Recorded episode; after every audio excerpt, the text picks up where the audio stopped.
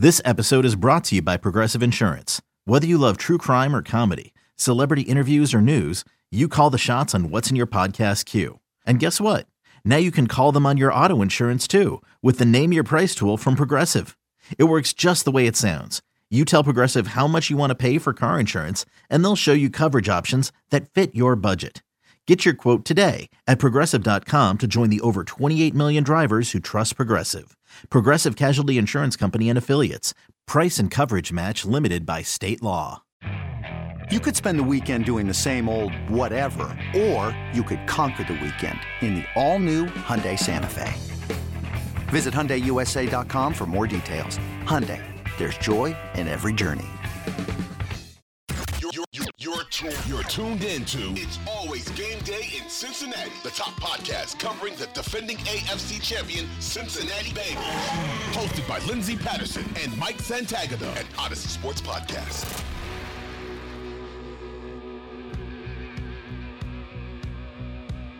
We are back on It's Always Game Day in Cincinnati. It feels like the Bengals haven't played in almost two months, getting the little extended mini bye, which is good for them. Everybody gets a little bit healthy. AFC North action on Sunday went just perfect for the Cincinnati Bengals with everybody else losing and they didn't even step foot on the field. Big Sunday night football game. Prime time is a little bit different when you have Joe Burrow in the squad because I know you probably remember how scary, a little PTSD when Cincinnati would play in prime time. And no offense to Andy Dalton, but when the Andy Dalton squad was out there, they turned into a pumpkin. Every time, almost. It was. It, it felt so much like uh, I saw. I'm stealing this because I think I saw it on Reddit in like 2015 or something like that, like the Bengals Reddit, and it was something like the Bengals are like uh, the the Bengals at that time. Maybe it was 2014 or 2013, but it was like the Bengals are like that really cool YouTube video that you laugh at a lot to yourself, and then you go to show your friends on national TV, and they're like nobody's laughing, and you want to turn it off. That's kind of what it feels like. Where it's like, no, I swear they're good. Just watch them at 1 p.m. Do you remember the Andy Dalton game? Oh, I can't even remember what Probably. year when he had like a 6.0 and I, I'm, I'm probably screwing up the QBR rating. It was against the Cleveland Browns. Yeah, Thursday night. Uh, I remember that. Um, true, geez, that uh, was it even six? That included a game. That included a play where he no, it was ran. zero. It yeah, was I thought it was zero. zero. I thought it was zero, and that included a play that he ran like six yards downfield and then threw it out of bounds. Uh, man, that was a train wreck to watch. The only all right, we'll play play a quick game. Can you think of any good primetime Andy Dalton uh, memories? This one isn't Andy Dalton; it's AJ McCarron, but against the Broncos, where Dre got two picks and a pick six. So I do remember that game. And but just kind of going back to Andy Dalton in a good Oh, prime time. That was that was Andy. The they played the Broncos again on a night game, and they played pretty well. But that one was McCarron, but they lose in overtime. I remember now. Sorry. Well, there was one Andy Dalton game. They didn't even win. And it was honestly, it was on it was on the, the, Halloween, October 31st. And unfortunately, a lot of bad things happened because Geno Atkins tore his ACL. Oh, And they ended up 2012. I want to say they tied the game at one time, and then I want to. That also was the Giovani Bernard game where he was, um, he, he looked straight out of a video game on a run. Maybe I'm having my year. Was that the European stuff. Dolphins one? It was the Dolphins game. It ends in a safety. Yeah, it was a terrible way to end the game. I'm saying that was a good moment when the Bengals were playing in prime They, time. they lost in overtime on a safety. what's your best mem- What's the best memory you've got of the Bengals in prime time? Oh, that time they only lost by two in overtime because Andy Dalton got sacked for a safety. But everything bad. The thing is, it was so bad, but it was like, oh, they were close, and I they think- found a, they found a way to make the game close. Uh, that's how bad it was. Wasn't there a game in 2013 or so that they beat the Steelers in prime time? Or am I misremembering this? This could have been after. Well, Nick, our producer, should know from Nick 20 should know. He is a Steelers fan. Did, did we ever beat the Steelers in prime time from 2011 to 2015? I don't remember It's a that great at all. question. I'm man, I've probably got it all missed. he has no All right. idea. He's like, I know we lost. I know we lost a lot of those games. Pittsburgh Steelers. We win in prime time. I don't know what. yeah, it is kind of the terrible double matchup where the Steelers are really good in prime time and the Bengals are really bad in prime time. So I will say this: when I was a kid, I went to the 2003. This is before Andy Dalton, obviously. The 2003 game against the Miami Dolphins, and Shayne Graham hit the game winner to win the game. And the city was electric because that's when it was like cool to be a Bengals fan and they were back in prime time and they didn't have primetime games before that because that was the 90s Bengals and then 2004 they played the Denver Broncos because crazy things happen when they play the Denver Broncos. Chad Johnson burnt Champ Bailey for a touchdown. I want to say they won by a couple scores, and it was just a huge deal because Monday Night Football was in Cincinnati. That just didn't happen. So 2003 to 2004 were good prime time years. I wanted to point this out. I do agree that those are good primetime years, even though it was Kit Kat for one of those years. Uh, but I was right. 2013. I don't. It doesn't say Sunday or Monday night, but September 16th, 2013. Giovani Bernard, as a rookie, lead scores two touchdowns. The Bengals beat the Steelers 20 to 10 on uh, prime time at home. 2013. I was like, oh man, I gotta go look this up because I feel really confident this happened, but then nobody remembered. So I was like, I don't know. I could have just hallucinated. This could have been in my mind as they're losing 20 to 4. Why are we not talking about the Ryan Finley game? Oh, of course, but that's not uh, eleven to fifteen. I, I, I that's why I wanted. You're right. To say. You're right. You're right. That was that, that was Muppet Night Football. We are still the Muppet Night Football champions. I don't know. Did you watch the the ESPN of that? Uh, no, I saw it on social media. I never really got into it. it was so they thought the game was to be so bad they made it a gimmick of Muppet Night Football, and then the Bengals win. I was just that game was so wild because you're right. Nobody, nobody was talking about the Steelers were like twelve and one. Yeah, they were, and they everyone was like, "No way they lose back to back games. No way they lose back to back games." And then Ryan Finley's out there. Vonn Bell's hit oh. on Juju like ended a TikTok career. It ended it ended it. It really did. Honestly, this is so crazy. We're talking about like the first Sunday night football game in forever, but reliving the past. A little throwback Thursday as we record this.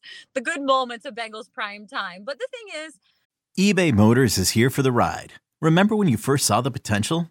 And then through some elbow grease, fresh installs, and a whole lot of love, you transformed 100,000 miles and a body full of rust into a drive that's all your own. Look to your left. Look to your right. It's official. No one's got a ride like this. There's nothing else that sounds like, feels like, or looks like the set of wheels in your garage. With over 122 million parts, you can make sure your number one ride or die stays running smoothly. So there's no limit to how far you can take it. Brake kits, turbochargers, engines, exhaust kits, roof racks, LED headlights, bumpers, whatever your baby needs, eBay Motors has it. And with eBay Guaranteed Fit, it's guaranteed to fit your ride the first time, every time, or your money back. Plus, at these prices, well, you're burning rubber, not cash. Keep your ride or die alive at ebaymotors.com. Eligible items only. Exclusions apply.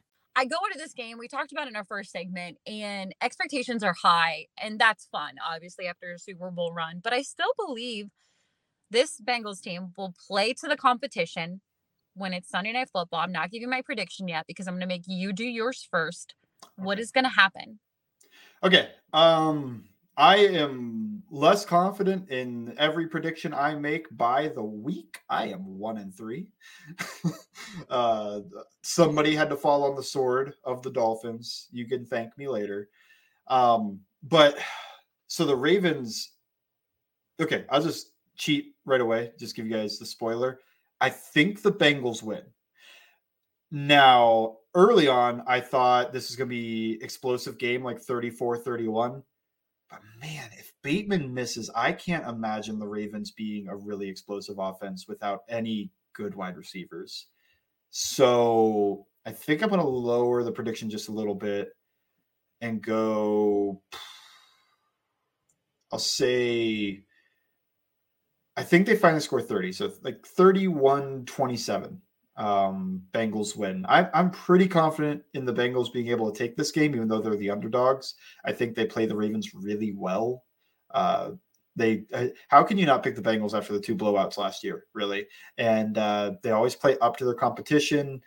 I have some concerns, but overall, I do think the Bengals are going to match up well with the Ravens in this game. What do you think?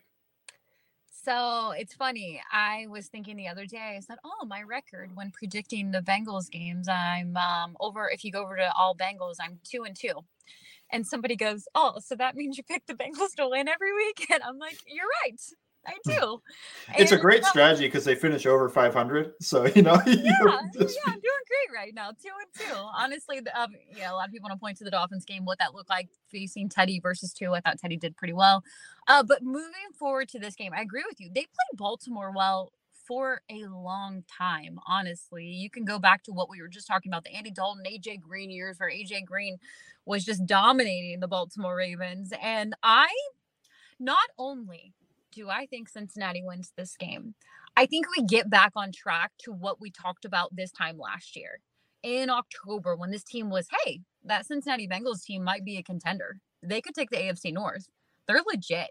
I think the offense gets rolling. I say finally because the expectations are really high. And I hear you say you get in the 30s and that game is coming. I truly believe that. I don't believe in the Baltimore Ravens defense of what I've watched in the last couple weeks. And I think Joe cooks. I don't think the run game gets going in this game because I think they can stop the run. But I think they find a way to get to Ja'Marr Chase. And yes, a lot of defenses watch the Ja'Marr Chase tape in the offseason, and it's been hard for him. And he's a little frustrated that he's not getting the ball, but he's happy for his, the rest of his teammates, Tee and Tyler. But I think this is a Ja'Marr Chase end zone game. They throw it up, they take advantage of this defense, and we see another Baltimore Ravens collapse. I think it's going to be a close game. I, oh, sorry, I meant, didn't mean to cut you off. I thought you were done. Keep going, keep going. I'm just rambling now. Um, I'm not gonna come up with my score because is, my I'm here's my complete honest truth. When I give a score prediction, I'm I'm coming up with a prediction as I'm talking. I don't think that they oh, get 30 too. points. I don't think they get 30 points.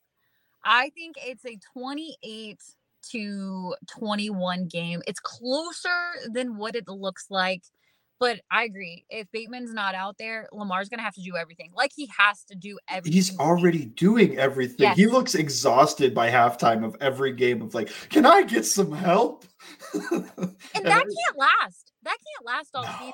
You know what I mean? Yeah. Even if the defense, if his defense keeps perform, performing like this, he can't do all the work. This is an extra game season as it has been from last year, and that's going to be exhausting for him and a team that has battled injuries in the past. Uh, J.K. Dobbins scares me a little bit, just a tad bit when I think Mark Andrews scares me the most because they've never been able to cover that guy. He might have to eat. They may let Mark Andrews yeah. eat, but then just stop him in the red zone. Yeah, what is the yeah, what is the most Mark Andrews could really do? Like 150 and one or something like that, maybe two touchdowns. I don't know if that's enough with everything else that they're probably gonna be able to do to really throw up like 30 points on the board. If they had Bateman, that's a bad game. But if they if that he's the only guy, it's kind of like what the uh way off topic. It's kind of like what the 07 Spurs did with LeBron and just like, yeah, LeBron, go cook. I don't care. You're not doing anything. You're not passing the ball anybody. They're not doing anything. So it's like, yeah, Andrews, go cook. You're not scoring, and nobody else is going to get the ball.